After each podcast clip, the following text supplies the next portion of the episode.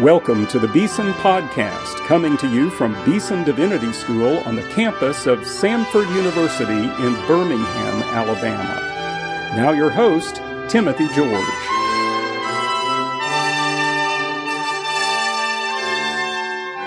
Welcome to today's Beeson Podcast.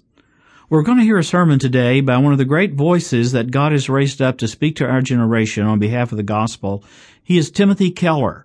Uh, Timothy Keller is the founding pastor of Redeemer Presbyterian Church in New York City. He's been there for more than 20 years, leading an amazing congregation. But his ministry has uh, expanded really through his writing and speaking to reach uh, literally millions of people around the world. We're going to have the privilege of welcoming Dr. Timothy Keller to Beeson Divinity School. He'll be with us this fall on November the 8th and you can go and check all of this out on the Beeson Divinity School website. That's beesondivinity.com. We hope you'll come and hear uh, Timothy Keller here at Beeson Divinity School. Now today we're going to hear a sermon that was preached on the Sunday, uh, Dr. Smith, I believe after 9-11. That's correct. What an, what an event. What a Sunday uh, to stand up and preach. What are we going to hear? We will hear a sermon that is relevant and full of biblical revelation as someone has said, that the difference between the right word and the almost right word is the difference between a lightning bolt and a lightning bug. This is a lightning bolt. He thinks biblically. It's from the uh, ch- uh, the 11th chapter of John text, the Lazarus text in which Jesus raises Lazarus from the dead. His title is Tears, Anger, Truth, grace. That's how it is ordered in the sermon. He is actually drawing correlations, Dean George, between the 9-11 2001 catastrophe tra- tragedy and the John 11 story. He brings some unfamiliar thought from a very familiar text. Like, why would Jesus, who knew the purpose and had the power to change things, revolving around Lazarus' death, why would he weep? And it's going to show us that perfect love enters into grief and give us a reason for, for weeping, that the weep is really to be uh, like Christ. Or, as he will say, the only way to interrupt Lazarus' uh, funeral was to cause his own. And the only way to cause Lazarus' uh, future resurrection was to ensure his own. I just think that these are fresh ways of saying the same thing. It's an affirming message. It gives hope in hopeless times. It, it is a transforming, pragmatic message that deals with what the people, not only in New York City, but in the United States and around the world are feeling after 9-11, 2001. I think that it offers, as he says, consolation, uh, not consolation in terms of the way we think, but real consolation that comes through the resurrection of Jesus Christ. No, I'm not going to take these things away from New York City, but I will bring heaven to earth so that there will be a restoration. Uh, this is full of wonderful illustrations. Watch very closely for how he personally illustrates how God wants to work in our lives. A bad dream that you wake out of and feel wonderful knowing that it's untrue. Uh, his quote from Dostoevsky, uh, his quote from C.S. Lewis, his quote from the uh, end of the Lord of Rings, and his constantly referring us to scripture to support and buttress this whole idea of tears of Jesus, the anger of Jesus, the truth that Jesus speaks, and the grace that Jesus would give. Dr. Smith, I think this is one of the great sermons I have ever heard, preached on the Sunday after 9-11 Yes, in sir. New York City by Dr. Tim Keller at Redeemer Presbyterian Church. It's a sermon of biblical insight, of theological depth, of pastoral compassion. So let's listen. Truth, tears, anger, and grace. Dr. Timothy Keller. Mm-hmm. Our Lord, this time we'd like to pray for your people and the church. First of all, Father, in our midst, in our midst perhaps here tonight, certainly in our midst today, Redeemer. In many of our churches, we have people whose hearts are broken.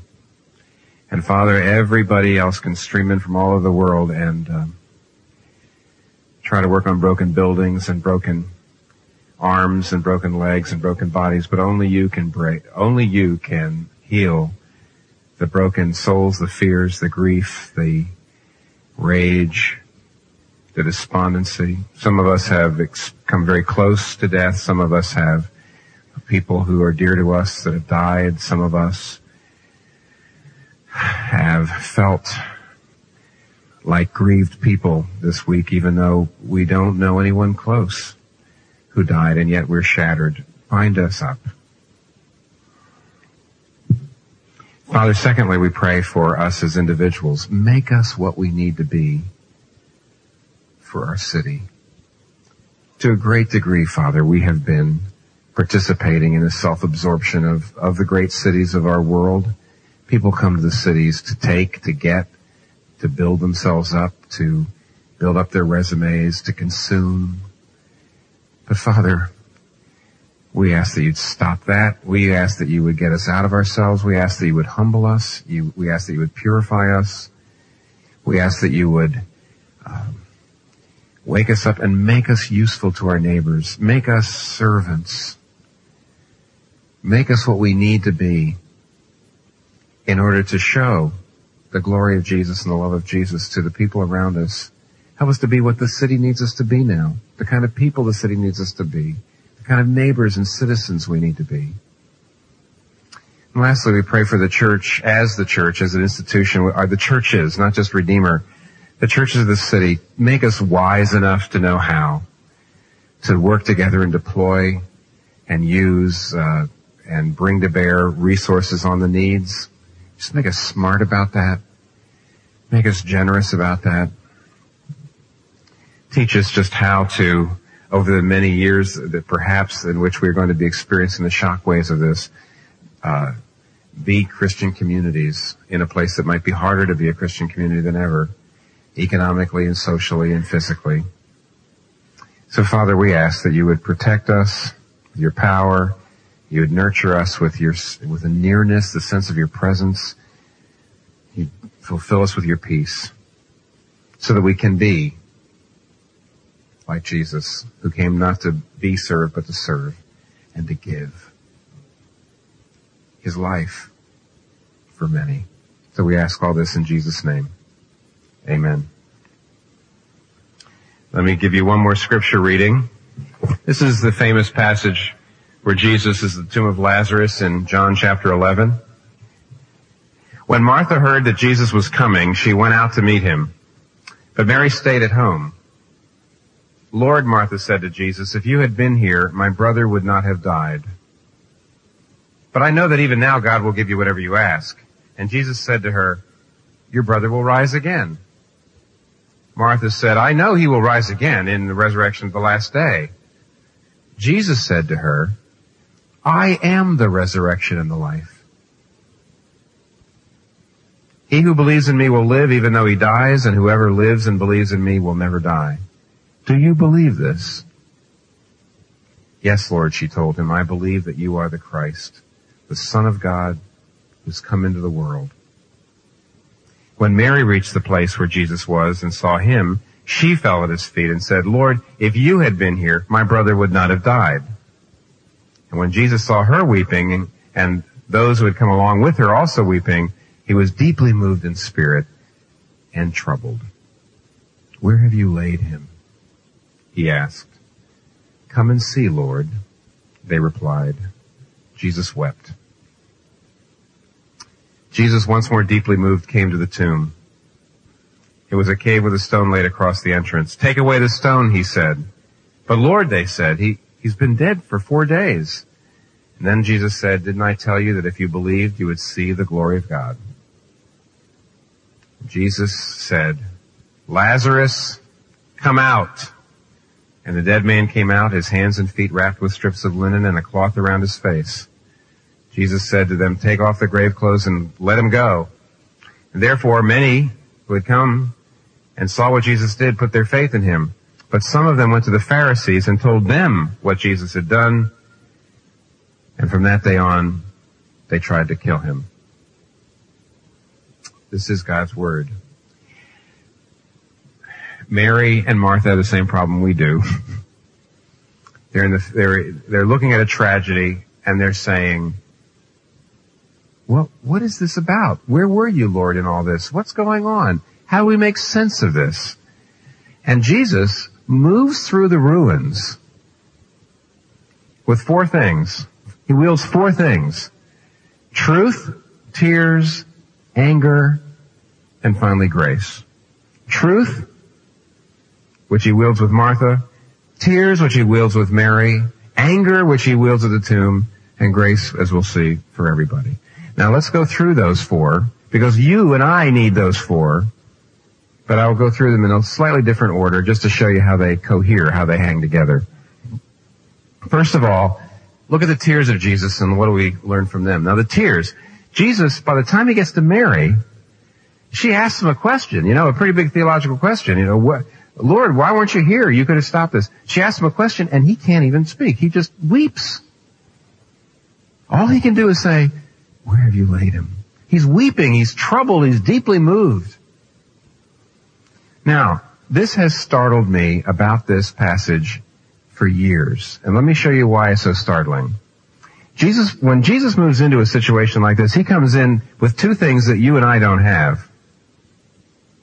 The first thing is he comes in knowing what it, why it happened. He knows the purpose of it. He knows what, how he's going to turn it into a, a glorious manifestation of the glory of God. He knows what he's going to do, right?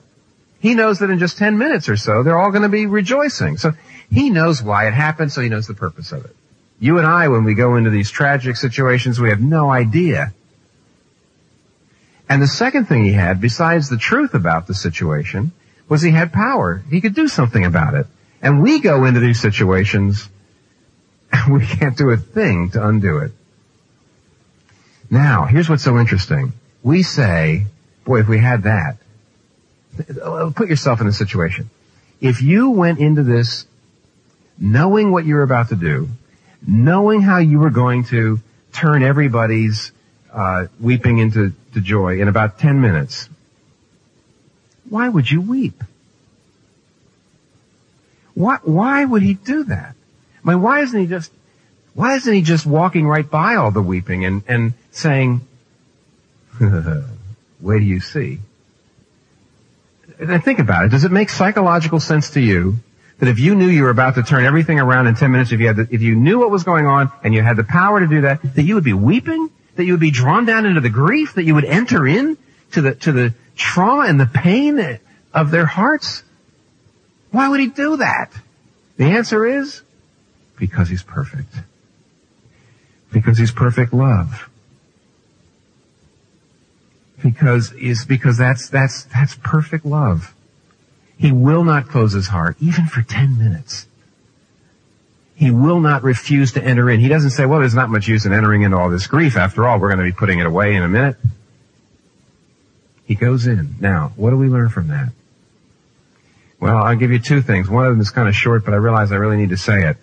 It is nothing wrong with weeping and weeping and weeping at a time like this and kind of falling apart.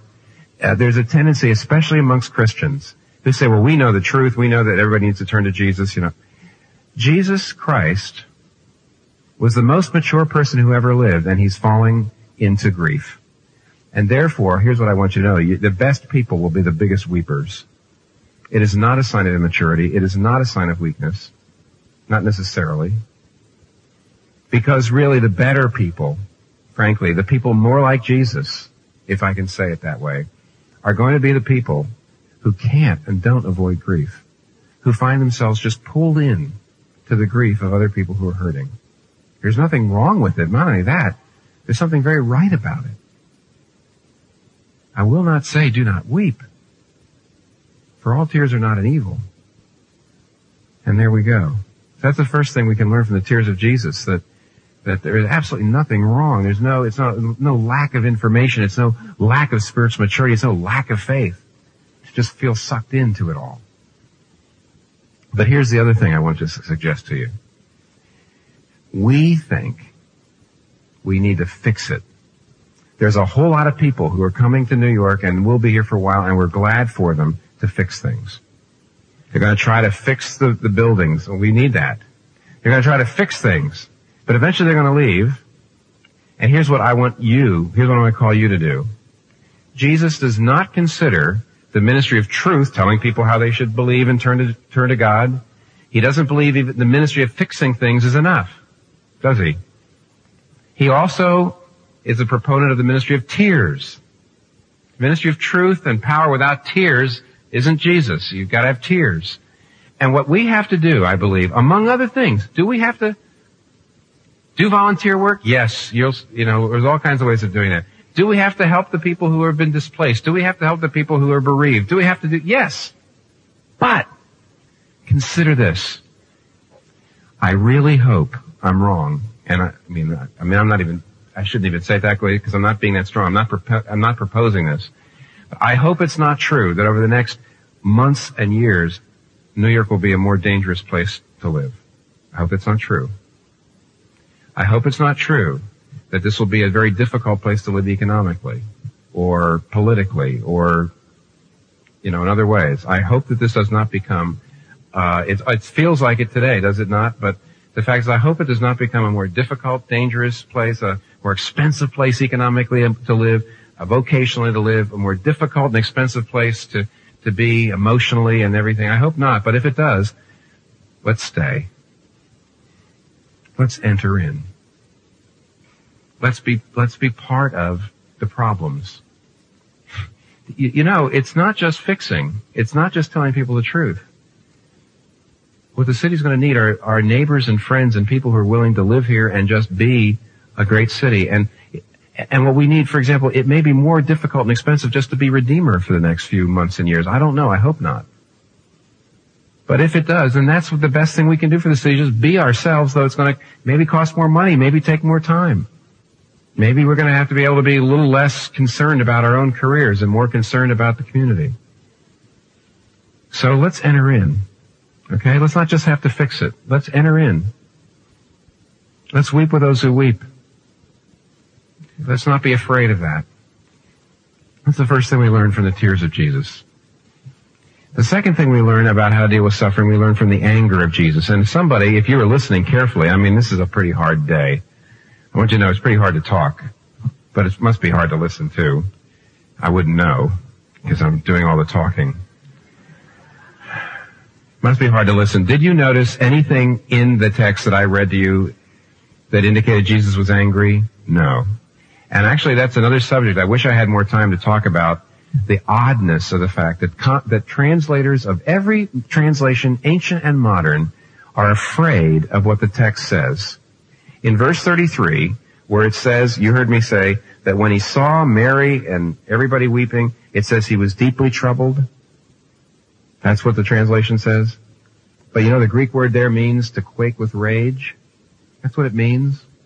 It means that everywhere else you know, I saw one commentator who said it's lexically irresponsible to not, I don't know why, the translators are afraid of it, I guess. It says that when he saw Mary and everybody weeping, he was filled with rage. And then in verse 38 it says, as he moved to the tomb, when he actually got up to the tomb, it says, he was deeply moved. And that is a Greek word that means to roar or snort with anger like an animal, like a, like a lion, like a bull. And so the best translation would be bellowing with anger. He came to the tomb. Mean, that must at least mean nostrils flared with fury, and it might mean he was yelling in anger. Now here's what we see. Why is this so relevant to us? It's relevant to us. Have you not noticed that at first shock? See, we're all going through this corporately. At first shock, then weeping and sorrow and grief. But then, as the days have gone on, what's giving way to the shock and the grief? Fear and anger. Fear's another sermon. Fear's a little later. Just keep coming. But anger, rage, there's a lot of that around, isn't there now? But what does Jesus do with his? What does Jesus do with his rage? He's filled with rage. He's not just filled with tears, he's filled with rage. And so are we. But why? But what does he do with it? Oh boy, that's important. There are two things he doesn't do with it. The one thing is he's actually not a Job's friend. Do you know what a Job's friend is? Uh, in the book of Job, a lot of bad things happen to Job. Unnaturally bad things, terrible things. You know, his children died, he lost all of his money, he became sick. And Job's friends walked in and they said, well, clearly you're not living right. God must be judging you for your sins. These bad things wouldn't happen unless God was judging you for your sins. That's what the Job's friend said. Does Jesus come in mad at Mary and Martha? Is he mad at the victims? Is he mad at them? Does he say, why in the world would this young man, this Lazarus, be cut off in the prime of life? This is unnatural. You must be being judged for your sins. He's not mad at them. The other thing that's interesting, when Jesus says to Martha, I am the resurrection and the life, that's one of the, uh, that's one of the most stupendous claims anyone's ever made. You know what he's saying? He doesn't just say, I can, I'm a healer. He says, I am the resurrection and the life. I am the author of life. He's claiming to be God. But when he gets to the temp, to the tomb, I'm sorry, he's not, he's, he's not mad at, at the victims. He's not mad at the weepers. He's not saying, buck up. He's not saying, what's the matter with you? Don't you know? But he's also not mad at himself. Interesting. Isn't that interesting? Here's God and he's filled with rage. Here's the one who claims to be God, filled with rage, but not at himself. He doesn't demonize the victims. He doesn't demonize anyone out, including God. Now, you see, the reason I'm bringing this up is all of our leaders and all of our pundits and all, everybody who's speaking publicly about this, and sure are a lot now, they have to put it into a narrative structure to make sense of it. Do you notice that? You cannot make sense of things unless you find a storyline.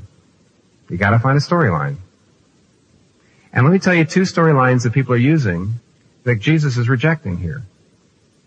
The first storyline is, this has happened because America is being judged for its sins. Have you heard that one? Well, you know, now interestingly enough, and uh, this, you know, I'm not saying this just because I tend to be a, a Charlie Brown moderate, wishy-washy politically person. But the fact is the left and the right are doing it. People on the left are saying, well, America asked for it because of their social injustice.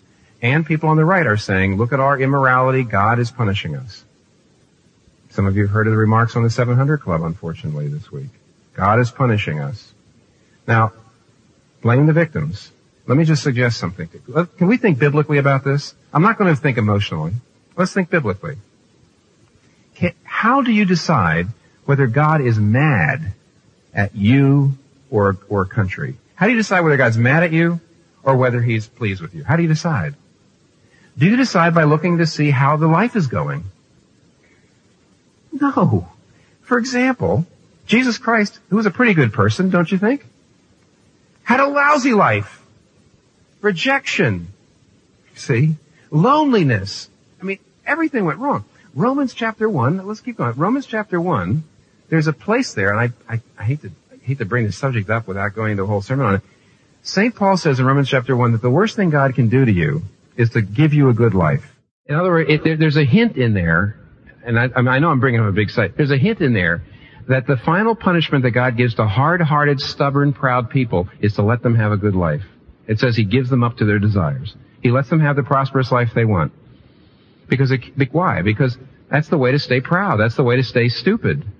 That's the way to stay, uh, you know, self-sufficient. That, uh, you know, I'm a self-made man or woman and I worship my creator. See, that's the way, in other words, the Bible says in Romans 1 that one of the worst things that can happen to you is have a prosperous life. Jesus Christ himself was one of the best people ever, had a very hard life.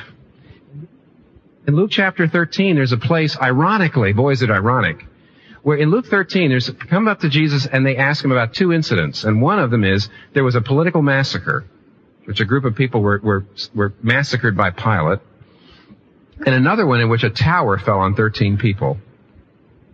And the question is, were they being judged? Were they worse sinners than others? Were they being, was this, was that a judgment? And you know what Jesus says? No. And then he actually says, but why don't you repent? Almost like he's irritated with a question. So here, listen, this might be too simple maybe I'm just being too simple. How do I decide whether God is mad at me or pleased with me? I read the Bible. The Bible says, love God, love my neighbor. Love your neighbor. If I'm not doing that, He's mad at me. If I am doing that, he's pleased with me. I can't, I can't decide I just lost my job. He's mad at me. I was just in a car accident and I and I'm paralyzed. He must be mad at me. That's not how it works. The Bible, says Jesus suffered not that we might not suffer, but that when we suffer, it makes us like Him. And so it just, this storyline is not a good one. Sorry, I got emotional. The idea that God is judging America for its sins, I don't think that storyline works. Jesus is not mad at the victims. On the other hand, there's another storyline. It's got more warrant to it, but it's, it's kind of dangerous. The other storyline is demonize. And the other, the first storyline is God is judging America. Here's what the second storyline is. We represent goodness. They are absolute equal, evil. We are the good. They are the absolute evil. Now you see, there's more warrant to this storyline, is there not? Because what happened was evil, and justice has to be done. But you can overreach, and that storyline overreaches, Miroslav Volf put it this way, and he's a Croatian who ironically, by the way, was speaking at the United Nations prayer breakfast on Tuesday. But he's a Christian and he's a Croatian, so he's been through this, and he says, enormous poison comes into my heart and into the culture of the world if I forget this. He says, enormous problems happen, quote, when I exclude my enemy from the community of humans, and when I exclude myself from the community of sinners. When I forget that my enemy is not a subhuman monster, but a human being, when I forget that I am not the perfect good, but also a flawed person. And he says, by remembering that, what does that mean? It means I get rid, my hatred doesn't kill me and doesn't absorb me, so I can actually go out and work for justice. So here's the problem with the second storyline. You see, Jesus doesn't say, I'm mad at God, demonize God, or demonize Middle Easterners, or demonize anybody who's Muslim you see. They're all the evil and shoot out their windows or their mosques. So, he's not, what is he doing with his rage? He's not putting it out there against the people who have done this or God. He's not putting it in there. He's not saying it must be your fault. You know, you must be sinners. He's mad at death. He's mad at the tomb. He's mad at the death. And here's what the storyline that actually the best leaders are using. Jesus says, I'm going to turn this death into a resurrection. I'm going to bring out of this something even greater than was there before. That's the gospel, by the way, storyline. Out of the cross comes the resurrection. Out of the weakness comes real strength. Out of repentance and admitting you're weak comes real, real power. Out of giving away and serving others comes real strength. Out of generosity and giving your money away comes real wealth. Out of the eater comes forth something to eat. See, that's the gospel storyline, and I'll tell you, the mayor and the governor and the and the most effective leaders, they're not saying we're being judged, and they're not saying we're completely good and they're completely evil. What they're saying is we can bring something even better out of this horrible thing. Out of this death, we can bring a resurrection. And think about this. New Yorkers, New York is filled with people who don't give a rip about New York. You know, all they wanted to do was to, was to get ahead. You know, why does a song, why? You know, Frank Sinatra, he said, you know, I want to be a part of it. Why? Because it's so much fun, because there's so much money around. Now do you want to be a part of it? Now do you want to be a part of it? And here's what could happen. What if New York became a community? Through this death, couldn't there be as a resurrection? Couldn't instead of a bunch of, uh, uh you know, self-aggrandizing individuals and individualists, we actually became a community? What if, what if the United States really was humbled to realizing we are part of the rest of the world. We're not invulnerable, but at the same time actually became prouder in the best way, in the right way, of the democracy project that we are. See, that's what the best leaders are saying. Out of this loss of goodness, something even better. We could be a better, out of this death, we can turn this into a resurrection. We can be a better city. We can be better people. We can be wiser and deeper. We can be a better country. That's the right storyline. Because actually it incorporates what little truth there is in the others humbling yourself, see, recognizing the need for change, doing justice. So here's the point. Unless you learn how to handle your anger, unless you know what storyline to put it into so it circulates, you can be rail and angry against America that brought this on itself, or rail and anger against God, how dare you let this awful thing happen? or rail against, you know, the demons out there who all look alike, so we're going to beat them up when we see them on the street. Or out of this death can come a resurrection. We're going to bring one out. And that's how the best leaders are working. And that's what you should do with your anger. Don't get rid of it. Be angry at death. Rage against the dying of the light. And say, I'm going to put this light on. I'm going to make it brighter. Now, somebody says, boy, that's a pretty hard thing to do. First of all, you're telling me that I've got to keep my heart open and enter in to the community here and into the, into the, and weep with those who weep. And then you're saying, be careful that I don't use my rage in a way that short circuits that whole process. And you say, I don't know if I can handle that. Well, but Jesus gives you something. And it's a third thing. It's the ministry of truth, not just his tears, not just his anger, but truth. When he says to Martha, I am the resurrection and the life. Do you believe this? Hear me. The governor and the mayor, as I just said a minute ago, whether they know it or not, are using the gospel storyline. They have to. It's the best one there is. You can't, you can't miss it. You know, the moralistic storyline, we're the good people, you're the bad people. That doesn't really in the long run help much. You know, we're the good people. We've been telling you that you've been sinning and now you finally got what you deserve. And none of that works terribly well. The gospel storyline is the one that works. But the way it's working in our culture right now, it's alright. But what it is is somehow, this is, it's a general principle. Somehow, I'm sure if we work hard, somehow we can bring something better, a better city out of the ashes. And that's true and that's right. But you know what? Jesus says, I can give you something so much more. But if you want to get more, if you want to get even a greater resource, if you want to get the ultimate way and power to handle this, and other than just a kind of hoping, a kind of altruistic, wishful thinking, you have to believe. See, he looks at Martha and he says, I can give you this power, but do you believe that I am the Son of God who has come into the world? That I am the one from heaven who's come down into this planet to die and rise again? Do you believe that? Now, the reason he asks, do you believe? That strikes you, does it not? He says, do you believe this? Because unless you believe that he is the Son of God who's come into the world, you don't have access to this incredible thing I'm about to tell you. Martha says, yes, I do. Do you? I don't know. I hope you do. At least you need to see that what I'm about to tell you is contingent on you having a personal encounter in faith with the Son of God. But here's what he offers. Not a consolation, a resurrection. What do you mean, you're saying? What do you mean, not a consolation? Well, here's what I mean.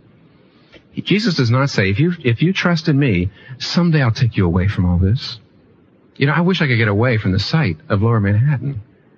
You know, that's, it's, it's unbelievable. We're going to have to live with that for years. You know, I mean, I, you know, and does Jesus come and say, I will take you away from all this. Someday, if you believe in me, I'll take you to some kind of wonderful paradise where your immortal soul will, will just be able to forget about all this. I don't want a place like that right now. I'm so upset and mad about what's, what we've lost. But Jesus Christ does not say, I give you consolation. He says, I'm giving you resurrection. What is resurrection? Resurrection means I have come to not just take you out of the earth to heaven, but to bring the power of heaven down to earth to make a new heavens and new earth and make everything new.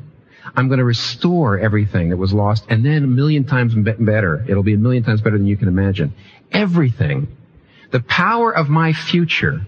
The power of the new heavens and new earth the power of the joy that will come and the wholeness that will come and the health that will come and the newness that will come and all the tears will be gone and all the suffering and all the death and all disease and all that will be wiped out. The power of that is going to incorporate and envelop everything. Everything's going to be made better. Everything's going to be made right.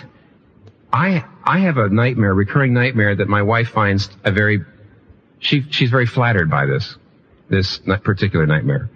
It doesn't happen like every week or every month. I'm not, you know, in a pathological condition. It happens, it happens, uh, you know, I don't know. It happens, I have to think about it, every year or so. And it might happen more, you know, you can't always remember. But let me tell you what that nightmare is. The nightmare is that my wife dies.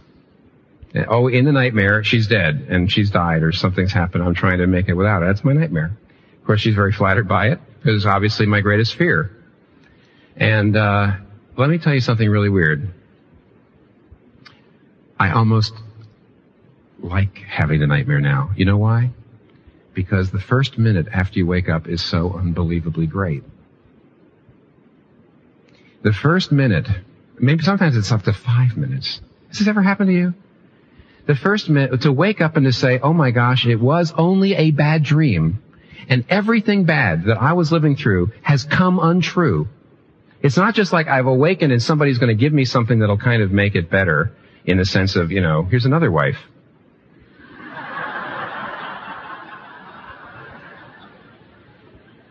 No, what I like about waking up is that it becomes untrue. It was just a bad dream. This is morning. It's just a wonderful feeling to say it's morning and the, it was only a bad dream. Do you know what Jesus Christ is saying?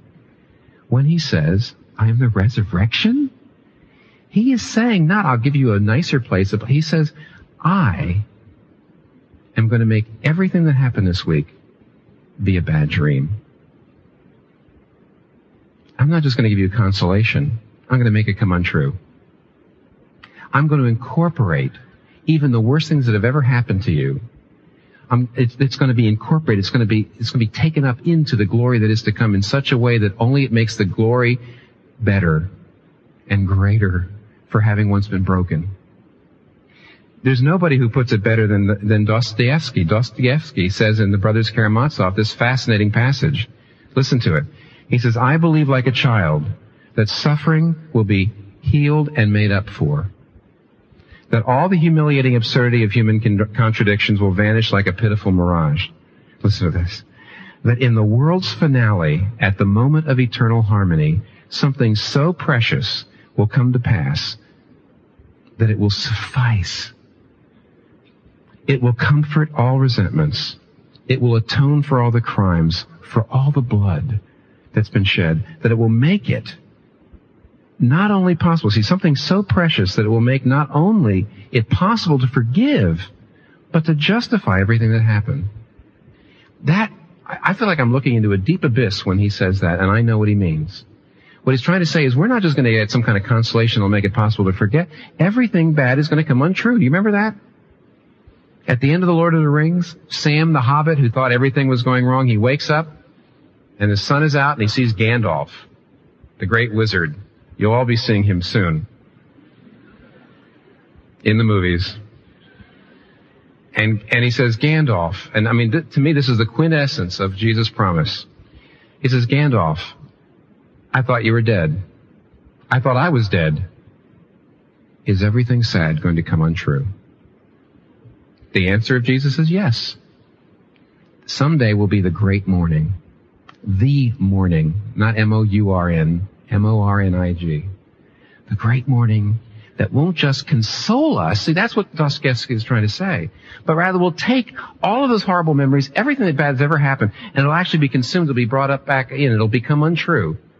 It'll only enrich the new world in which everything is put right. Everything. Do you believe this? Jesus says, do you believe, you say, I want to believe this. Well, don't you see, if Jesus is the Son of God, who has come from heaven, if he's the incarnate Son of God, he's died on the cross so that we could be forgiven, so that God could, could destroy evil someday and all suffering without destroying us. See? That's the whole idea behind the cross. He pays the penalty for injustice. Do you believe the gospel? If you believe the gospel, then you've got to believe that. There's a lot of people in this room that do believe the gospel, but you haven't really activated that, have you, this week? That's what I'm here to help you do. You haven't thought about that. Your heart hasn't leapt. You haven't wept when you thought about it. Well, I hope tonight's the start. If you, on the other hand, you don't really believe that Jesus is the Son of God, all I ask you to do is keep coming and explore it because Jesus says, unless you believe in me, that's just a pipe dream. If there's a God up there who's never become human, hmm, and you're down here just trying to hope that someday you'll be good enough, maybe he'll take you to heaven, none of this works. But if you believe not in a God who, if we're good enough, we can get up to his heaven, but a God who is willing, this is the gospel, to come and die, to resurrect the whole world, a God who would come into our lives. If you believe in that, you can believe in that. C.S. Lewis at one point says, if we let him, he will make the feeblest and filthiest of us into dazzling, radiant, immortal creatures pulsating all through with such energy and joy and wisdom and love as we cannot now imagine. He will make us into bright stainless mirrors which reflect back to God perfectly, though of course on a smaller scale, His own boundless power and delight and goodness. That is what we are in for. Nothing less. Do you believe that? Do you believe this, Martha? Then you can face anything. Can't you face anything with that? I mean, and, and I know, I mean, I'm speaking metaphorically. Don't take me too literally. But everybody's wondering what kind of powers we're going to, what is, what powers New York is going to put back. And I'm just knowing that God's going to put something back. See, in the new heavens and new earth, who knows? But you see, everything we have here, even the best things we have here, are just, are just a dim echo of what we're going to have there. Now lastly, somebody says, how do I know this is going to happen? You know, I'd love to believe this, but how do I know? There's one more thing in this story you have to realize. He does. He tears, truth, anger, but at the very end, look. Did you notice the last line of the story, the last line of the text that I read? It said, when Jesus Christ rose, raised Lazarus from the dead, from that day on, the Pharisees knew they had to kill him. Now that he'd done that, now that he'd done that, his enemy said, now he's gotta go. He's the most dangerous man there is. We've gotta get rid of him now. Don't you think he knew that? When he was raising Lazarus from the dead, don't you think he knew that? Yes, he did. And here's what that means. Jesus Christ knew and made a deliberate choice. He knew that the only way to interrupt Lazarus' funeral was to cause his own. The only way to bring, G- to bring Lazarus out of the grave was to bury himself. The only way he get Lazarus out of death was for, for him to be killed. He knew that. And boy, is that a picture of the gospel or what? Here's what the gospel is. We have a God who is so committed to ending suffering and death that he was willing to come into the world and in, be involved in that suffering and death himself. See, there's an awful lot of people just praying to a general God, but I'm sure that God somehow is loving us. Well, I don't know that. Only Christianity, Christianity alone of all the religions tells us that God lost a son in an unjust attack. Only Christianity tells us that. Only Christianity tells us that God has suffered. Because when somebody says to me, I don't know that God cares about our suffering. I don't know that God cares about it at all. And I say, yes, he does. I say, how do you know? Well, I tell you something. If I was in any other religion, I wouldn't know what to say, but what I can say is the proof is that he was willing to suffer himself. And I don't know why he hasn't ended suffering and evil by now, but the fact that he was willing to be involved and he himself got involved is proof that if he, he must have some good reason because he cares. He's not remote. He's not away from us. Isn't it amazing that Jesus Christ with Martha and Mary was such, so different? Martha and Mary, sisters, same situation, same circumstances, same brother, right? And they even had the same question. Did you notice that? Martha and Mary asked Jesus the same question word for word. But with Martha's case, Jesus almost gives her a rebuke and lays truth on her. And in Mary's case, Jesus just weeps with her. Why? Because he's the perfect counselor. Not like me. And I'm, I want you to know that I try, and some of you have been counseled by me, but I want you to know I tend to be a truther. You know, I tend to say, well, it's my job. You know, I have all this information and, you know, and I don't want to waste your time and so I tend to want to fix things. I want to say, well, now you know you need to know this and this and this and this and this. Sometimes you just need somebody to weep with you. And I'm not the guy. And then sometimes, some, sometimes you go to a counselor and that counselor just always wants to weep. But sometimes you need somebody to, to kind of tell you the truth and, and bring you up short. See, we all tend to be, you know, none of, but Jesus is the perfect counselor. He will always give you what you need. If you need truth, if you need tears, He'll give it to you the day you need it. He'll give it to you in the dosage you need it. He'll give it to you in the order you need it because he's the only perfect counselor there is. So you need to go to him. You need to get his tears. You need to get his truth. You need to get his anger. You need to see all those things. But most of all, you need to get his grace. That's what you need to do. That's what we came to do. That's what we're going to keep doing. Let's pray. Now, Father, we ask that you give us the possibility Give us the possibility of growth and healing as a congregation, as a, as people, and as a city, because we have seen that your son is the resurrection. and that your son died to prove that he's the resurrection. And with that hope, we can face the future. Now we ask simply that you'd apply this teaching to our hearts in the various ways that we need it applied so that we're able to be the neighbors and friends that the city needs us to be. We pray this in Jesus' name. Amen. The offering, as I told you, the plate offering is all going to disaster response.